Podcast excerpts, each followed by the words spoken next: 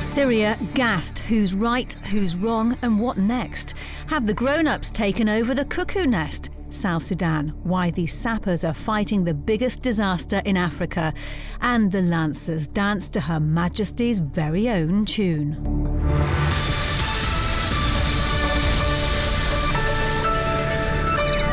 An affront to humanity is how US President Donald Trump described the killing of dozens of civilians in an apparent chemical weapon attack by Syrian forces.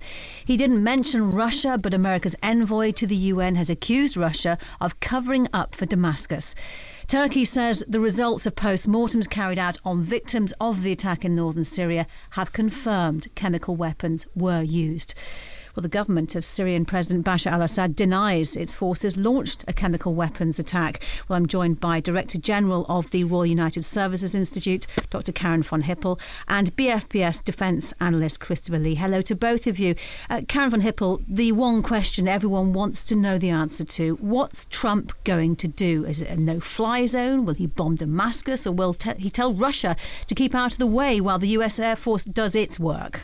Good question. Uh, no fly zone is very complicated because it would potentially require shooting down Russian planes if they came into that space. I'm not sure they're ready for that. Bombing Damascus may be the better option, and bombing military facilities or just you know, making it hurt for him. Uh, telling Russia to keep out of the way.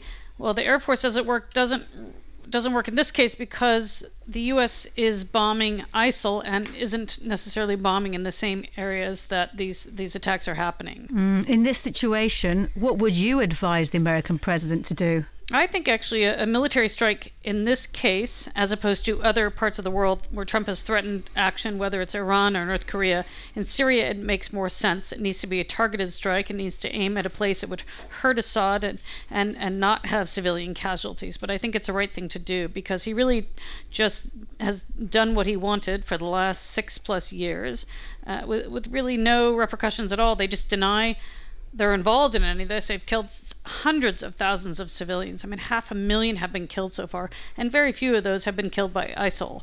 The vast majority have been killed by the regime. Christopher Lee, why did Russia insist that it was a conventional bombing raid that hit rebel stockpiles of chemicals? Uh, it's a puzzle why they said that, but they always say something like this. And there's another side of this: is if you look at the uh, look at two uh, bits of evidence which you're about to get.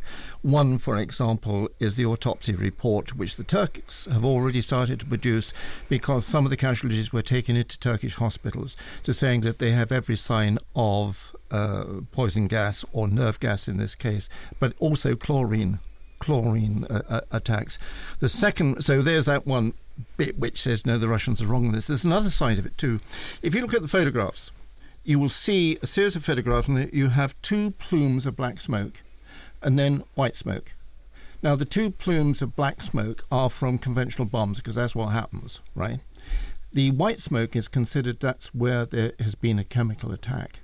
And it's the chemical, the white smoke, which the Russians were saying, aha, now that's a bombing of that place. And that couldn't have been because you'd have had a third plume of black smoke when you hit. You see what I'm, uh, I'm getting at? So the whole thing didn't make any uh, didn't make any sense. It also seemed that quite possibly, quite possibly, uh, nobody was giving the proper directions from Moscow. Where mm. what do we say? What are we saying about? And so that the the permanent representative at the United Nations was yet again having to make a a, a, difficult statement, but you know, you're in a land where difficult statements sometimes are believed. Karen, you were saying that perhaps a targeted strike by the US might be an option, but this really does put a strain or put a difficult situation between the Russians backing Assad and the Americans. Do you really think that's a possibility? Yeah, I mean, it's it's an interesting question. I think more concerning is not necessarily about the U.S.-Russia relationship, but it does put the U.S. on a slippery slope to do more. You normally you can't just bomb once or twice and then walk away. You get much more involved in in the situation. The Russians might stay out of the way. They should stay out of the way if the U.S. bomb, but it's possible they might shoot down an American plane, and then then you're in a, a very difficult situation. Now, everybody saying President Assad, bar the Russians, of course, is being called a, a war criminal, but no country is going to attempt to arrest and cart him off to the International Criminal Court, at least not now, Christopher. Uh, no. And when's the next International Criminal Court going to be able to see it anyway? No, that that is the truth of it. Now, if you want the the outsiders view of what you now do, if you were going to take a madman's look at it, you would say what you would do is go and hit the palace in Damascus. And then what you're aiming to do is to get people in Damascus, the people who are running the rest of the country on behalf or, or, or for the for the uh, for the uh, president, to say, "Hey, con, we, we've gone we've gone far enough." In other words, you're looking for a palace revolution, and in the long term, the most likely result of Syria is a palace revolution. Mm, you mentioned Palace re- resolution, revolution. Um, some changes to President Trump's security advisor, mm-hmm. Steve mm-hmm. Bannon's been removed, and some commentators are saying this means the grown-ups are back in charge. Uh, Karen, what do you make of all of this? Yeah, it's excellent. It, it, it's really good news, actually. McMaster is a, a real pro. He knows what he's doing, and uh, he's trying to professionalize and, and return the, the Security Council, I'm not Security, National Security Council, to you know to the organization that where it functions better. And he's been involved in it for years and you know he knows how to make things work. He's a strategic thinker. So it's all good news. Mm, that must have been one of the deals for him to actually take over from Flynn, mustn't it? I, I don't know because I think it would have been hard for him to say that at the time. I suspect he quietly worked behind the scenes to make this happen. But there's mm. the other the, the, other lot. I mean, the people are on the on the you, you know you've got the chairman of the, uh, of the Joint Chiefs. Uh, uh, yeah, they're General, back in. General Dunford. He's back in. The yeah. intelligence chief uh, Dan Coats is back in. Uh, I mean, James um, uh, Mattis, the defence minister, he's already there.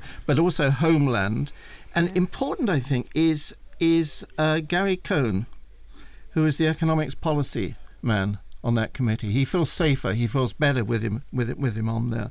And so you've got a reliable team. You know, they got the cookiness back. Mm. Yeah, I mean the the issue with with Trump's leadership style is he's used to running a secretive family business. He's and where he makes all the decisions, and he is he coming to terms then that he can't quite do it the same. well, it's just he's I, he's learning, and but the learning is not good for the country because they're making so many mistakes. There's so much backstabbing going on. There's so many leaks going on that it's really even hard to say why Bannon was removed because you get competing views coming from the White House itself. And so I think, it, you know, with McMaster and a few others trying to professionalize the place, hopefully uh, American security policy will be uh, a bit more predictable and a bit more sane going forward. Hey, Karen, let's just think of one other thing, of course.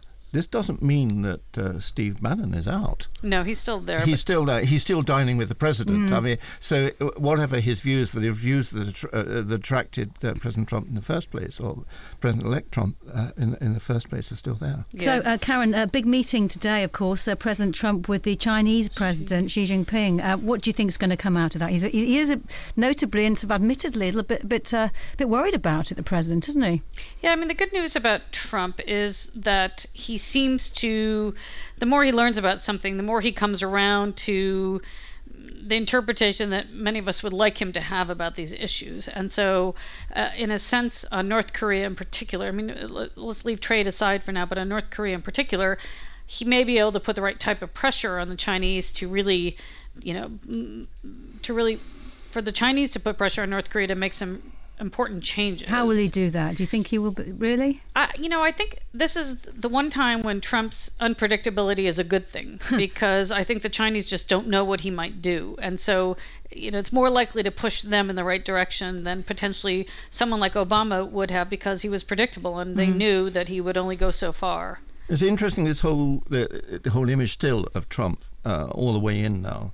Um, when Trump says something, we're trying to compare with what he said when he was trying to get elected and what he said maybe just last week. And the Obama thing is, is, is one of those things. But we all expect him to do something. We all say, well, now what does that mean? Because there's, a, there's still this international sense of nervousness that he might just go and bomb Damascus, or he when he says, "Well, if the Chinese don't some, do something about North Korea, we will do something North Korea," then somebody says, "Well, well what exactly you mean you're going to do?" and, and and then everybody sits around and says, "Well, there's actually nothing much you can do," and you go back and say, "Well, perhaps Obama got it right after all." Karen, do you think that unpredictability that you, you mentioned being perhaps an asset in this situation might actually keep people like Kim Jong Un, North Korea? in check. I think Kim Jong Un is even more unpredictable. So it's really to get the Chinese on board. Uh, nobody wants the Americans to bomb North Korea. The South and the North Koreans could end up, you know, doing significant damage in Seoul and, and you know millions could be killed or at least hundreds of thousands if they do if they send uh, rockets etc in. So you know everyone wants restraint but in order to get restraint then they need to get back to the diplomatic negotiating table. And at the moment that's not happening. And the chinese may be the only the only country that can push the north koreans back. Do you know i heard in the foreign office the other day uh, a guy talking about north korea and he said the only thing is likely to set it in a dif- different direction is unimaginable and that is a meeting between Kim Jong Un and Mr. Trump. No, that's the thought, isn't it? and if you bring those two, if you could do that, what the North Koreans would get is the thing that he's always wanted a seat at the table respect. Mm. Beyond Rodman, Dennis Rodman, huh? Mm. Yeah. There we'll leave it for the moment. Dr. Karen von Hippel, Director General of the Royal United Services Institute, thanks for joining us today. Now, soldiers from the 3rd Battalion, the Rifles, have been helping train the Kuwaiti forces against a terrorist threat.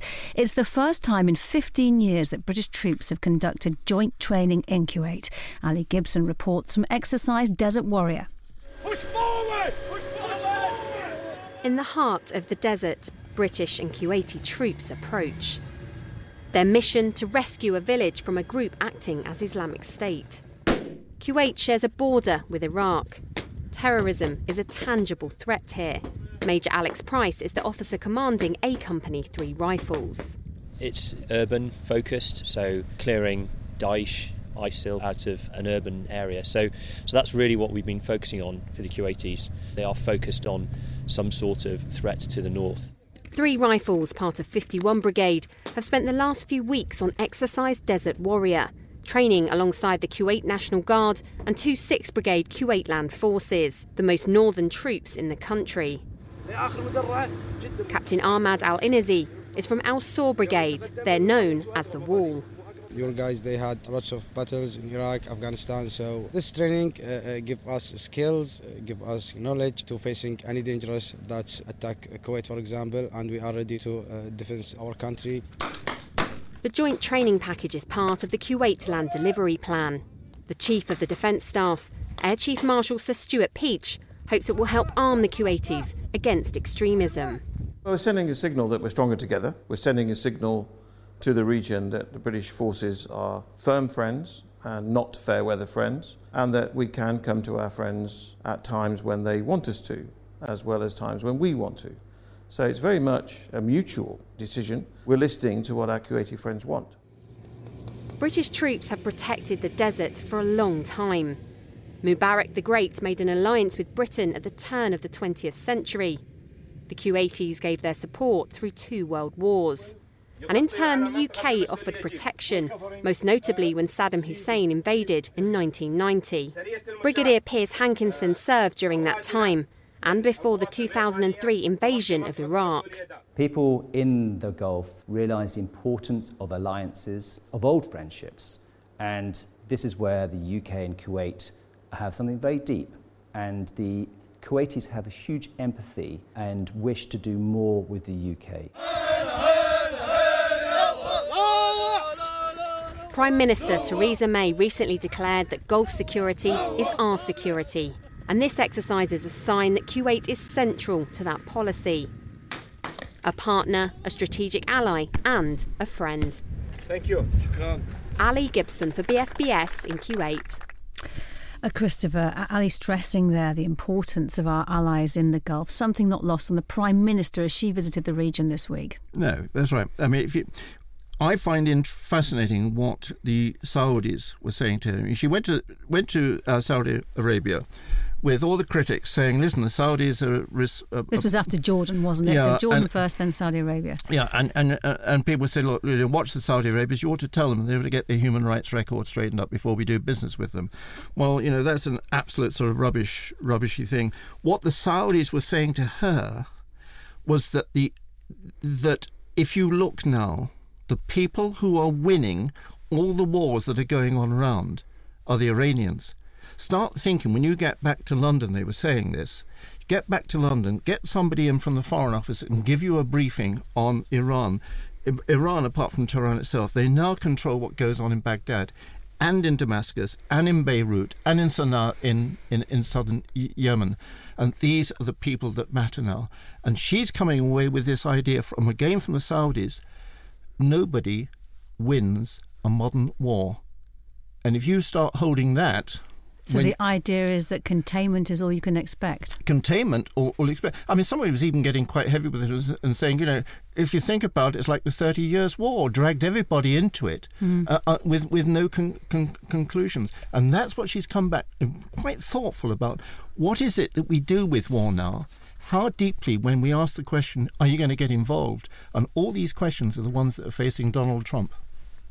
Sit rep with Kate Still to come, is it getting easier to make a complaint about bullying and harassment in the forces?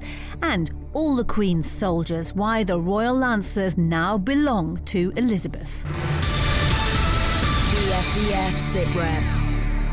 Royal Engineers are working to build a field hospital in famine hit South Sudan. They've deployed as part of the United Nations mission in the country.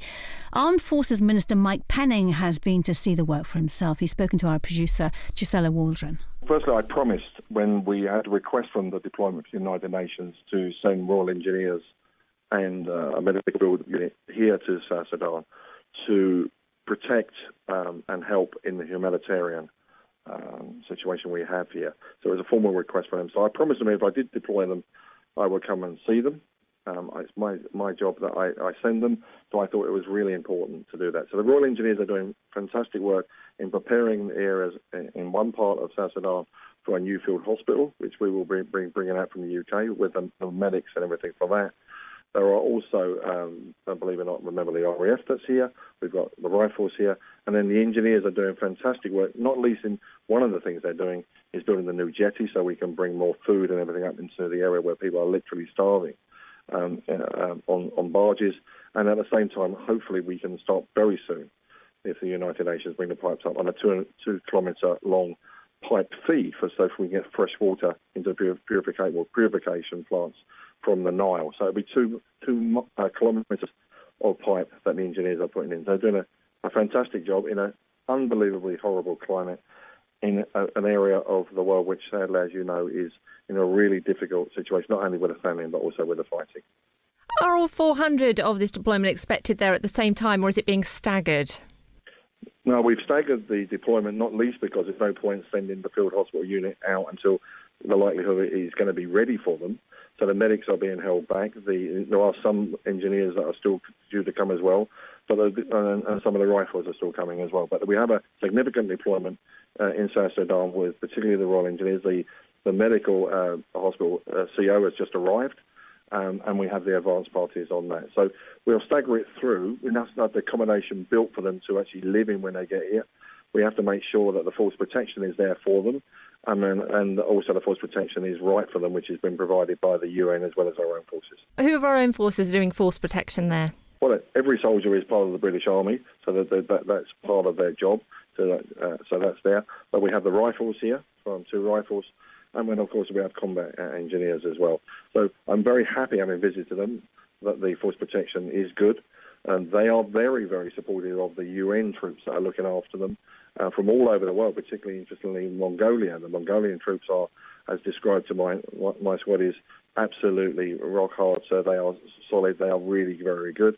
And we've had huge support, interestingly, from the Indian medical services as we're waiting for our own medical services to arrive, and they've been very supportive. Not least because we haven't had our field kitchens up and running yet in parts of uh, the deployment, and so the it, the Indians have been, have been very helpful with the food as well. And is South Sudan happy with the deployment? Well, South Sudan are, didn't request us to come. They are happy that the UN are there. The South Sudanese government is a very fractious organisation and it's a very, very dangerous part of the, of, of the, world. But the request for us to be here is from the United Nations. Our troops are obviously under our own local command, which are British officers, but at the same time, we're under the command of the United Nations. So the request is a UN commitment, probably the second largest commitment that we've given to the UN in personnel in the last 20 years. So really significant for us at the same time, of course, as while we're deploying extensively with NATO.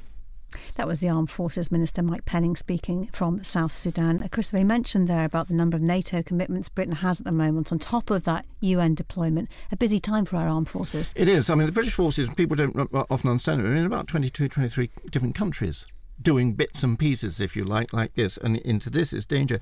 I tell you what's quite good about it. I, I'm quite keen about Mike Penning is uh, running this. I mean, he's number two in the Defence Ministry. Armed Forces, he's out there, he's having a look. Mike Penning, I remember. He's ex forces, isn't he himself? Grenadier. Hmm. He was uh, he was a, a, junior NCO in the Grenadiers. Was never substantiated because he said he, they thought he was a bit too bolshy. Uh, he then became a fireman. But what he is, um, he found the army quite boring. And that's another thing. Every time he goes to see an army uh, unit, he says, Are you bored? Because if so, something's wrong. And that was his. He is a hands on minister. And the army certainly, or the forces haven't good had for that defence. Sort of, then, you think? Well, haven't had that sort of hands-on minister where he looks and sees something's wrong and goes back to the MOD and says, "Why is that wrong?" Mm. and answers on the table by Friday. And answers have to be on the table by Friday. I think when you see a, a, a difficult operation like this, which is going to grow, and it is combined with other organizations, African units as well, and Indian uh, units. I think he will not forget it. It's not just a duty visit.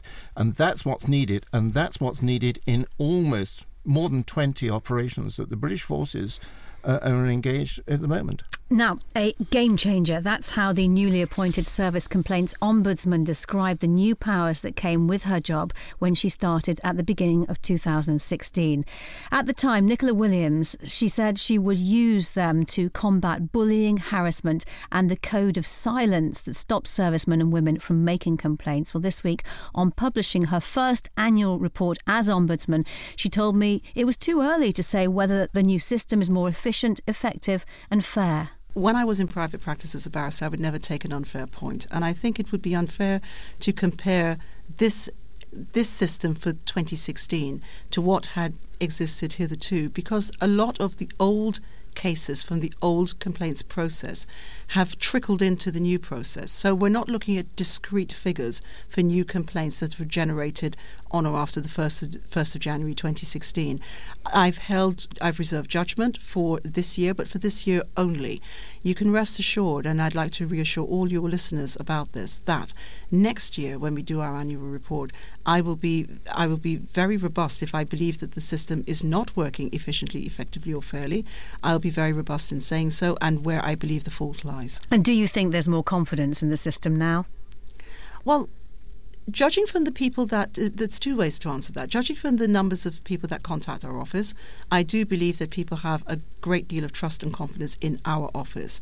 I in terms of the internal process whether that reflects that i believe they're a half step behind. So i don't believe they, they are where we are in terms of internal trust and confidence. how's that then half step behind? Just in well, terms of confidence or? Well, I, I think in, in, in terms of confidence, we do have a number of people, for example, who come to our office because they have lost faith in their chain of command. Whether or not that's a legitimate thing for them to believe, it, it doesn't matter because that's what they believe. Uh, and so they come to our office for us to deal with the matter uh, and for us to refer it back to the services if necessary. Uh, but overall, I would like to say that I do believe that the new system has encouraged people to have confidence not just in our office, but in the internal complaints process itself for each of the services. You were given the ranking of general for this job. How has that helped, if it has? Well, I have a, a three star designation, and I do believe it, it does help because, uh, speaking bluntly, if if, as I have the power to do, if I'm going to be setting aside a decision or overturning a decision of an appeal board for the army, for example, and that board has uh, a lieutenant general on it, a brigadier on it, or people of very senior rank, then it helps to have a senior rank for myself. So I think that certainly um, that certainly has helped within the services. I would have carried out my powers irrespective of whether or not I had that rank designation, but I think it's, it shows the importance of the office and the significance of the role of ombudsman and the important way in which the MOD view that role. And are you where you'd hoped you'd be just over 12 months, more than 12 months ago?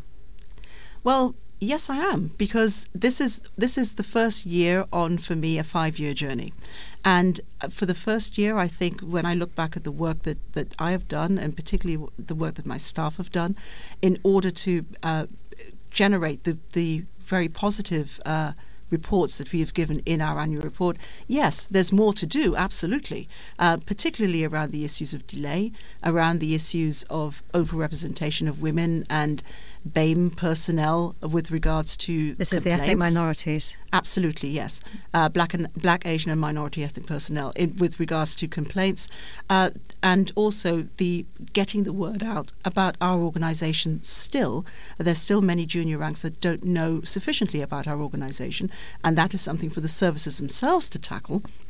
There are still challenges ahead, but I think for the first year, I think I and my office have done work about which we can be justly proud. That was the Service Complaints Ombudsman Nicola Williams. So, Christopher, a British Army regiments had a name change. Uh, the Royal Lancers have been renamed by the Queen in tribute to their service to the royal family. They're now called the Royal Lancers Queen Elizabeth's Own. What's in a name?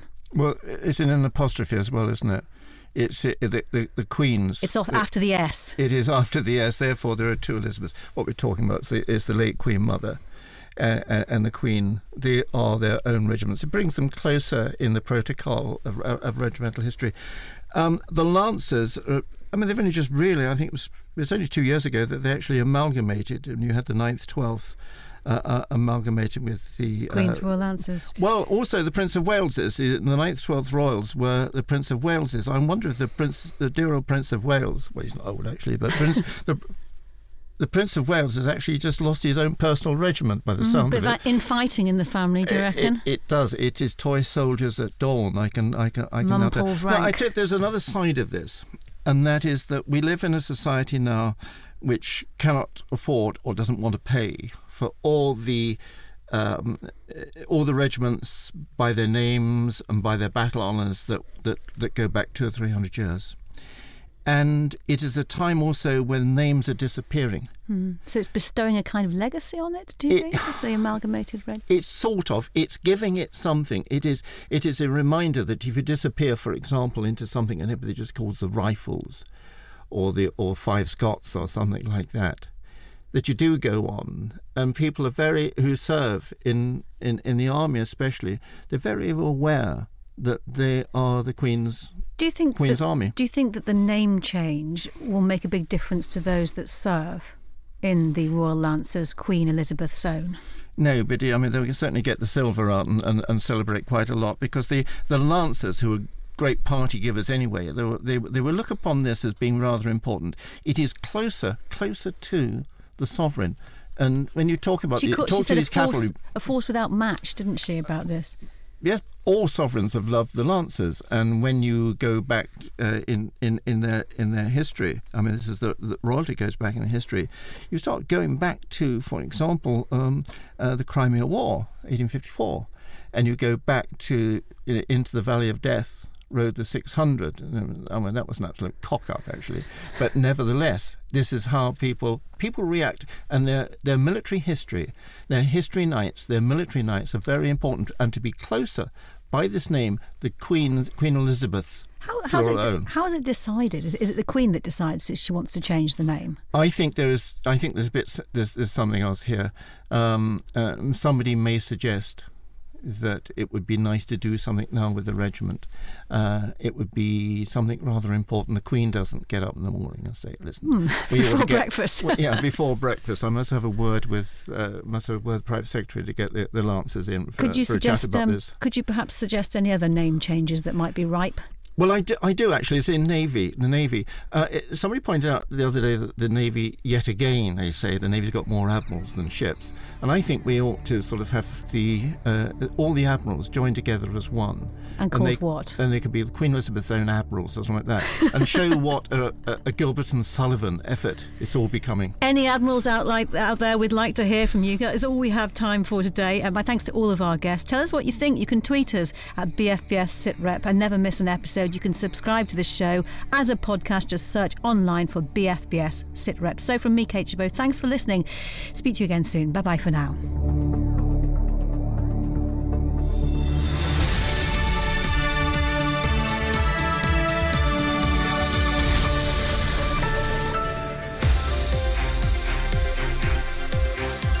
The best of British news, sport, and entertainment for the British forces overseas. This is BFBS Radio 2.